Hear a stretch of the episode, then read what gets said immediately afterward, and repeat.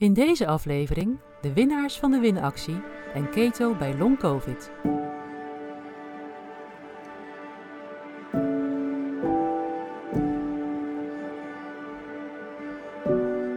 Dit is de Keto Podcast en mijn naam is Louise Blikkenhorst. Welkom bij aflevering 28. In deze aflevering Keto bij long covid. Over dit onderwerp krijg ik wekelijks vragen, zowel van mensen die er zelf mee te maken hebben, of van therapeuten die hun klanten hierbij begeleiden. En de belangrijkste vraag die gesteld wordt is: kun je een ketogeen dieet inzetten bij de extreme vermoeidheidsklachten van long COVID of juist niet? Daar duiken we zometeen uitgebreid in, maar eerst, zoals beloofd, maak ik in deze aflevering bekend wie de winactie heeft gewonnen van de vorige keer. Dit naar aanleiding van de eerste verjaardag van de Keto Podcast. En dit is wat er te winnen viel. Eén keer het Keto Leefstijlprogramma, één keer de cursus Ketogene Voeding en Leefstijl en één keer de opleiding Ketogene Therapie. En je kon meedoen door me een e-mail te sturen en me te vertellen waarom je die prijs wilde winnen en het liefst met een persoonlijk verhaal. En ik moet zeggen, ik heb met kippenvel de inzendingen gelezen, want persoonlijk, dat waren ze. Soms ook ontroerend of emotioneel. Maar wat ik ook las is hoe blij jullie zijn met de Keto Podcast en dat jullie er veel van leren en er inspiratie uit halen. En wat ik ook weer eens bevestigd kreeg is hoe groot de behoefte is aan goede informatie en kennis over ketogene voeding. Dus heel mooi om te lezen allemaal, want het geeft mij ook weer een extra boost om ermee door te gaan. Oké, en dan nu de winnaars. Ik noem alleen de voornamen in verband met de privacy en uiteraard neem ik persoonlijk contact op met je als je gewonnen hebt. Daar komt ie. Het Keto Leefstijlprogramma is gewonnen door Candina en haar dochter. De cursus Ketogene Voeding en Leefstijl gaat naar Iris. En de cursus Ketogene Therapie is verdiend door Suzanne. Van harte gefeliciteerd alle drie en ik neem zo spoedig mogelijk contact met jullie op en dan kunnen jullie van start. Zit je nou niet bij de winnaars, niet afhaken, want ik heb toch goed nieuws voor je. Ik ben heel dankbaar voor jullie openhartige inzendingen, waardoor mijn ogen zijn geopend voor de grote behoefte en soms de noodzaak die er is om meer te leren over het ketogene dieet of ketogene leefstijl. En ik heb besloten om alle e-mails persoonlijk te beantwoorden en je een heel mooi aanbod te doen. Dus hou je mailbox goed in de gaten, want je hoort heel snel van me. Heb je een inzending gemaild en hoor je maar niks, kijk dan ook even in je junkmail, want soms komen de e-mails daarin terecht. En voor het eind van deze week krijg je nog bericht van me. Nou, was dat een feestelijk begin van deze aflevering of niet? Maar nu gaan we naar het serieuzere onderwerp van vandaag: keto bij long COVID. En zoals ik al zei, het onderwerp waar ik de meeste vragen over krijg, is of het een goed idee is om een ketogeen dieet in te zetten bij long COVID. En het antwoord is meestal niet. Ik zal proberen uit te leggen, zodat het voor iedereen te volgen is. Dus de vraag is: kun je een ketogeen voedingspatroon inzetten bij long COVID? De meest gehoorde klacht bij long COVID is vermoeidheid, zowel fysiek als mentaal. Naast de vermoeidheid horen we ook klachten als spierpijn, spierzwakte, kortademigheid, keelpijn, verlies van reuk en smaak en soms nog vele andere symptomen. Maar vermoeidheid staat met stip op één als de meest ernstige klacht en zelfs soms zo ernstig dat iemand daardoor arbeidsongeschikt raakt. De noodzaak om van die verlammende vermoeidheid af te komen is dus groot. Van een ketogeen dieet weten we dat er ketonen geproduceerd worden in het lichaam en die ketonen kunnen als extra brandstof dienen voor de meeste cellen en energie leveren. Vandaar dat er gedacht wordt dat een ketogeen dieet de oplossing kan zijn bij de vermoeidheidsklachten van long COVID. Nou, dat is logisch gedacht, maar er zitten een paar kinken in de kabel, waardoor een ketogeen dieet niet altijd de eerste stap kan zijn in het herstelproces. Even een korte recap van hoe het ook alweer werkt. Om in ketose te komen is het essentieel dat je de koolhydraten beperkt en hierdoor daalt niet alleen de glucose in het bloed, maar ook de insuline. En als insuline onder een bepaald niveau komt, dan kunnen vetten aangesproken worden als brandstof. Dus hoge insuline, geen vetverbranding, lage insuline, wel vetverbranding. En als de vetverbranding start, dan worden er in toenemende mate ketonen geproduceerd. Ketonen zijn dus een bijproduct van de vetverbranding, maar zeker niet minder belangrijk. De ketonen worden afgegeven aan het bloed en kunnen opgenomen worden in alle cellen die mitochondriën hebben. En dat zijn zowat alle lichaamcellen, behalve bijvoorbeeld rode bloedcellen. De mitochondriën zijn als het ware de energiefabriekjes in je cel. Eén cel kan al tussen de 500 tot 2000 ervan hebben. Dus voor onze energievoorziening is het noodzakelijk dat de mitochondriën goed werken. En ze kunnen zowel uit glucose als uit vet en ketonen energie produceren. De naam voor die energie is ATP, wat staat voor adenosine trifosfaat. Hoe meer ATP er geproduceerd kan worden, hoe beter. Om glucose en vet te verbranden, in de mitochondriën, is er zuurstof nodig. Dit is de aerobe route, of aerobe route, hoe je het noemen wilt. Glucoseverbranding met zuurstof gaat via de mitochondriën en noemen we de aerobe dissimulatie. En vetverbranding met zuurstof heet beta-oxidatie en ook dit verloopt via de mitochondriën. Daartegenover staat de anaerobe route, zonder zuurstof dus, waarbij alleen glucose verbrand kan worden en dit heet anaerobe glycolyse. En je hoort het goed, alleen glucose kan zonder zuurstof verbrand worden, vet niet. Voor de verbranding van vetten is dus altijd zuurstof nodig. Bij de verbranding van glucose zonder zuurstof wordt ook veel lactaat geproduceerd. Ook wel melkzuur genoemd en dit heet het Warburg-effect. Dit gebeurt ook deels bij cellen die wel enige mate van zuurstof hebben, maar die een zeer snelle celdeling hebben. Lactaat kan ook als brandstof worden gebruikt, maar deze manier van energievoorziening heeft veel minder opbrengst van ATP. We zien deze stofwisseling niet alleen bij kankercellen, maar bijvoorbeeld ook bij actieve immuuncellen. En daar wil ik een bruggetje slaan naar de infectie met het coronavirus. Na besmetting met het virus worden de immuuncellen actief, want die moeten in de battleship-modus. Het virus moet bestreden worden. Zodra het immuunsysteem actief is, vraagt het om enorm veel energie in de vorm van glucose. Een normale fysiologische reactie is dan dat de andere cellen in lichte of in meerdere mate insulineresistent gemaakt worden om te zorgen dat er zoveel mogelijk glucose naar het bestrijden van het virus gaat. En je merkt dan dat je bijvoorbeeld spierpijn krijgt of spierzwakte, of dat je uh, spijsvertering op een lager pitje draait en je hersenen krijgen een beetje minder energie, allemaal omdat de glucose naar het immuunsysteem gestuurd wordt. Je voelt je dan ook echt ziek en zwak en je blijft in je bed liggen.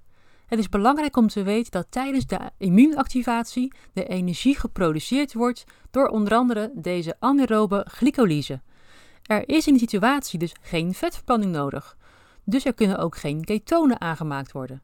Zodra het virus dan overwonnen is, kan het immuunsysteem weer tot rust komen en kan de insulineresistentie weer worden teruggedraaid. Je cellen krijgen dan weer allemaal energie en je wordt weer actief. Maar we zien nog wel eens dat het gebeurt na een corona-infectie dat er wat virusresten achterblijven. Het immuunsysteem blijft hierdoor in meer of mindere mate actief, terwijl de echte infectie eigenlijk al achter de rug is. En de energiehuishouding blijft hierdoor verstoord en je blijft je moe en slap voelen. Het is dan nodig om die restanten eerst op te ruimen, zodat het immuunsysteem eindelijk naar huis kan. Wat we ook zien is tijdens een corona-infectie dat een ander virus wat al lange tijd sluimerend aanwezig is in het lichaam ineens weer actief wordt. En dat is bijvoorbeeld het Epstein-Barr-virus, wat verantwoordelijk is voor de ziekte van Pfeiffer.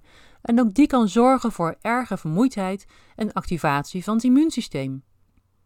In een situatie waar er dus nog virusresten aanwezig zijn, of dat er heractivatie is van Epstein-Barr, verloopt de energieproductie via de zeer inefficiënte anaerobe glycolyse. En in deze zuurstofarme toestand is vetverbranding onmogelijk en kunnen er dus ook geen ketonen worden geproduceerd. Wie dan toch begint met een ketogeen voedingspatroon zal merken dat de vermoeidheid alleen maar toeneemt en dat er geen ketonen te meten zijn. Het gevolg is dat het lichaam op zoek gaat naar een manier om aan glucose te komen en gaat het zelf produceren uit spiermassa en later ook uit bindweefsel. En dit noemen we gluconeogenese. En dit is niet goed, dit moet je voorkomen. Gluconeogenese is prima, dat draait altijd door op de achtergrond, maar in extreme mate, zoals in dit geval, is het echt iets wat je moet zien te vermijden. Beperk in deze situatie dus niet in extreme mate de koolhydraten, maar zorg voor inname van goede koolhydraten, zoals bijvoorbeeld uit zetmeelrijke groentes en fruit. Vermijd wel zoveel mogelijk de granen en peulvruchten, dus een paleo- of oervoedingspatroon is in deze fase een heel goed idee. En je cellen hebben je energie uit de koolhydraten nu heel hard nodig. En daarnaast is het dus zaak om die virusresten of dat hergeactiveerde virus op te ruimen. Dit kan je doen met onder andere lactoferine, maar er zijn ook andere supplementen en middelen die je hiervoor kunt inzetten. En ik adviseer je hiervoor om naar een orthomoleculair therapeut te gaan die je daarbij kan helpen, want je wil natuurlijk wel dat dit goed gebeurt. Daarna is er nog een probleem wat zich kan voordoen na een virusinfectie en dat is mitochondriale dysfunctie, oftewel minder goed werkende mitochondriën. De mitochondriën zijn ook doelwitten van het SARS-CoV-2-virus, zoals we het coronavirus ook wel noemen. Om de energievoorziening weer op gang te krijgen na deze virusinfectie, moeten er een aantal stappen worden gezet. Er zijn supplementen die hierbij kunnen helpen, zoals bijvoorbeeld Q10. En wederom raad ik je hiervoor aan om naar een goede ortomoleculaire therapeut te gaan. Ben je nou zelf ortomoleculair therapeut of KPNI-therapeut of een andere gezondheidsprofessional en je wilt leren hoe je mensen met long-covid kunt helpen herstellen, dan adviseer ik je om de e-learning van Natura Foundation te volgen. Hierin wordt van A tot Z uitgelegd welke mechanismes verstoord raken bij een SARS-CoV-2-infectie, wat de risicofactoren zijn voor het ontstaan van complicaties en ook van long-covid, en vooral wat je kunt doen om weer tot herstel te komen door middel van een effectief behandelplan. De link naar deze on-demand e-learning zet ik in de show notes en is echt een grote aanrader. Maar heb je nu zelf long-covid en denk je dat jouw behandelaar ook wat zou kunnen hebben aan deze cursus? Attendeer hem of haar hierop en stuur de link door. Ik heb nu slechts twee punten besproken die belangrijk zijn om eerst op te lossen bij long-covid. En er zijn er nog veel meer, maar het gaat nu even te diep om dat nu allemaal te bespreken. En daar is dus de e-learning van Natura Foundation heel goed voor. Ik richt me nu op de vraag of je een ketogeen dieet kunt gaan volgen bij long-covid. En ik wil benadrukken dat een ketogeen dieet in de meeste gevallen niet stap 1 is. Ben je er nou al wel mee begonnen of sta je op het punt om het toch te gaan proberen? Meet dan dagelijks of je ketonen produceert. En dat kan je doen met een ketostikje voor de urine of met een vingerprikje voor de bloedwaardes. Meet je nu wel ketonen, dan is bij jou de stofwisseling al uh, voor een goed deel hersteld, want blijkbaar is er dan vetverbranding mogelijk en produceer je ketonen. Je kunt er dan gerust ook mee doorgaan, want die extra energie kun je goed gebruiken, ook al merk je het mogelijk niet meteen. Die ketonen helpen bijvoorbeeld wel bij het reguleren van het immuunsysteem en zorgen ook voor herstel van de mitochondriën. Heel belangrijk dus. Maar meet je nou geen ketonen, ook niet terwijl je enorm je best doet met het dieet en je zeker weet dat je alles goed doet, merk je dan dat je alleen maar moeier en ellendiger wordt, begin je slappe spieren te krijgen, stop er dan mee en schakel over op oervoeding of paleo, of als je met de keto-leefstijllijsten werkt, schakel dan over naar fase 2. Het is dus heel belangrijk dat je in de gaten houdt of je wel of geen ketonen meet in dit geval.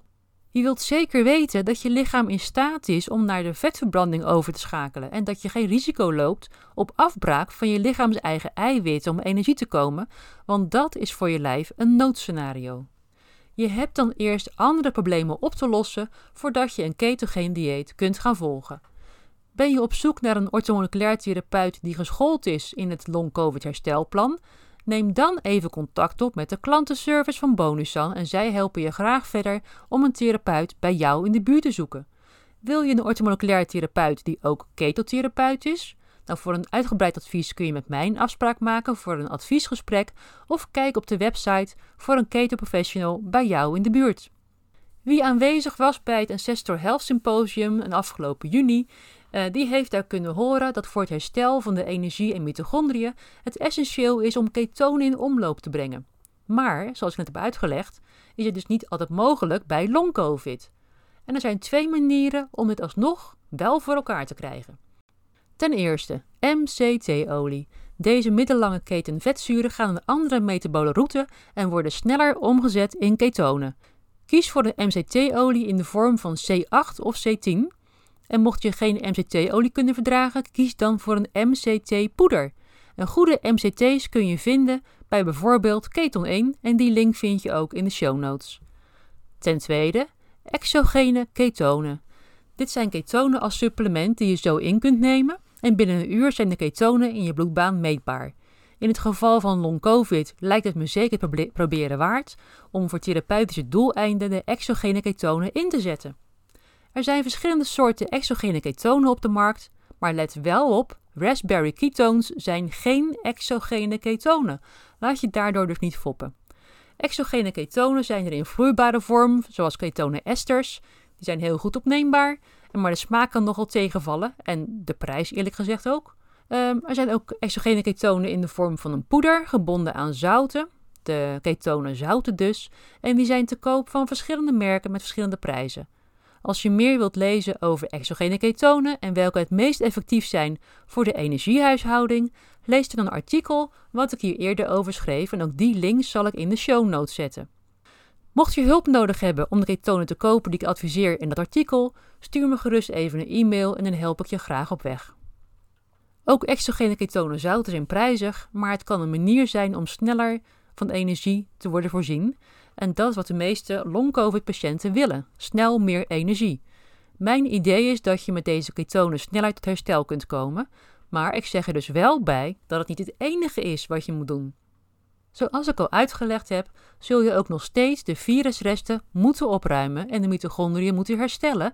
En waarschijnlijk zijn er nog een aantal andere stappen die je moet doorlopen. Maar je hebt er al wel meer energie van en herstelprocessen in je lichaam kosten ook energie. Ik geloof dat deze twee methodes elkaar goed kunnen versterken. En heb je een goed eh, begin gemaakt met het herstelproces, dan komt er een moment dat je weer kunt gaan proberen of het nu wel lukt met een ketogeen dieet. En dan heb je de exogene ketonen minder of niet meer nodig en kun je zelf je ketonen gaan produceren in je lichaam. En dat is in mijn ogen een signaal dat je energiemetabolisme aan het herstellen is en dat je op de goede weg bent. Dus nog even in het kort. Wil je een ketogeen dieet gaan proberen bij long covid, dan kan je dat een korte tijd proberen, terwijl je goed in de gaten houdt of er ook echt ketonen worden geproduceerd. Nou, zo ja, dan kun je daarmee doorgaan. En daarbij is het niet nodig om altijd maar hoge ketonenwaardes na te jagen. Een waarde van tussen de 0,5 en 1,5 millimol uh, per liter is prima. En dat kan je ook prima bereiken door een gevarieerd en veelzijdig ketogeen voedingspatroon. Meet je nou geen ketonen na 7 dagen, terwijl je dieet wel helemaal goed uitvoert, stop er dan mee, want je loopt het risico spiermassa te gaan verliezen. En je gaat je er ook niet beter door voelen, alleen maar slechter, denk ik. Nou, ik hoop dat ik het een beetje duidelijk uitgelegd heb en dat je er ook wat aan hebt. Er zijn veel mensen die te kampen hebben met de nasleep van corona en het is echt een heel naar probleem. Heb je een vraag, stuur me gerust een e-mail. Wil je een persoonlijk advies, maak dan een uh, afspraak voor een online adviesgesprek. En dan sluit ik voor nu dit onderwerp hiermee af. En ik hoop dat ik voor veel mensen hiermee hun vragen beantwoord heb, of het nu voor jezelf is of voor de mensen die je begeleidt in je praktijk. Dit was weer een aflevering van de Keto Podcast. Mijn naam is Louise Blikkenhorst. Dankjewel voor het luisteren en tot de volgende keer.